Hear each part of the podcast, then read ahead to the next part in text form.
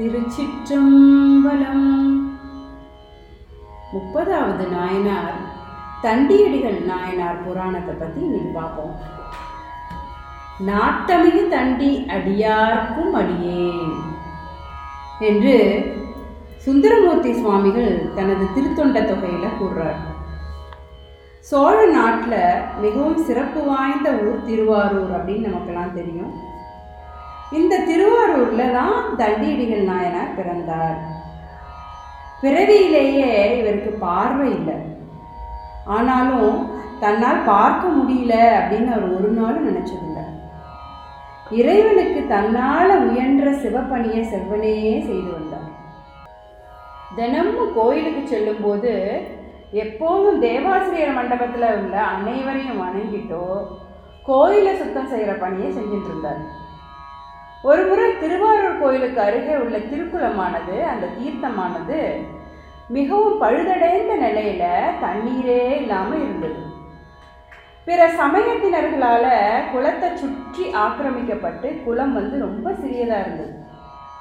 கோயில் குளத்துல நீர் இல்லாததுனால கோயிலுக்கு வரும் அடியார்கள் வந்து ரொம்ப துன்புற்று துன்புற்று இருந்தார்கள். இதை அறிந்த தண்டி அடிகள் மிகவும் மனம் வருந்தினார்கள். ஆனால் மனதிலே உறுதி கொண்டு குளத்தை தூய்மைப்படுத்தும் பணியை வந்து மேற்கொண்டார்.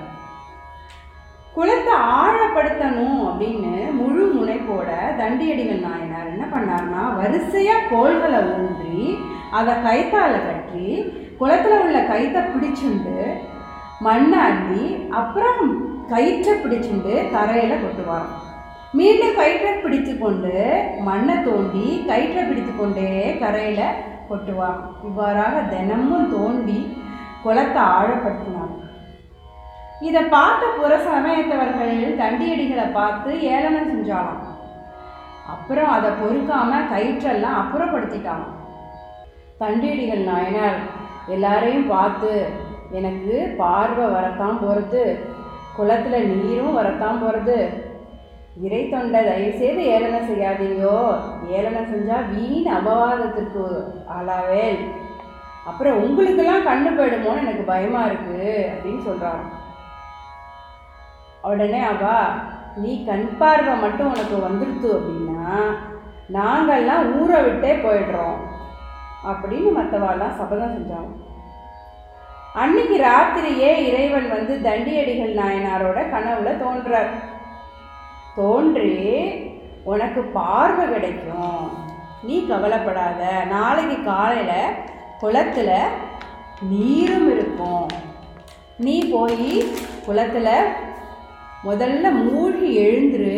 உனக்கு பார்வை வரும். ஆனால் இறை தொண்டை யார் ஏளனம் செய்தாலோ அவளுக்கெல்லாம் பார்வை பருவேடும் அப்படின்னு சொன்னாங்க. இதே கூற்ற அந்த ஊர்ல இருக்கிற மன்னனுக்கும் போய் இறைவன் கனவுல சொன்னாராம். மறுநாள் மன்னன் தண்டியடிகள் நாயனாரை காண்றதுக்காக கோயிலுக்கு வந்தாராம்.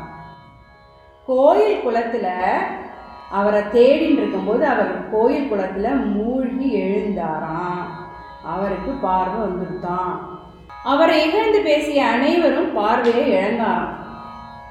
இவ்வாறு இருக்க தாங்கள் ஏற்கனவே சபதம் செய்தது போல பிற மதத்தினர்கள் ஊரை விட்டு ஓடி போயிட்டாலாம் இதுல இருந்து நாம என்ன தெரிஞ்சுக்கிறோம்?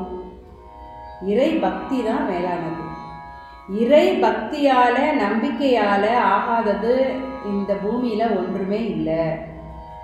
எந்த குறை நமக்கு இருந்தாலும் அதை பொருட்படுத்தக்கூடாது முழு மனசோட வைராக்கியத்தோட இறைவனை தொழுது இறைப்பணி செய்யும் அடியார இறைவன் ஒருபோதும் கைவிட மாட்டார். அப்படிங்கிறது தான் தண்டியடிகள் நாயனார் புராணம் நமக்கு தெரியறது தெரியப்படுத்துறது. இறைப்பணி செய்து இறைவனை முழு மனதுடனும் நம்பிக்கையுடனும் வணங்கி எல்லோரும் உடல் நலம் மனநலம் நீலாயுள் பெற்று சிறப்புடன் வாழ்வோமாக. திருச்சிற்றம்பலம்.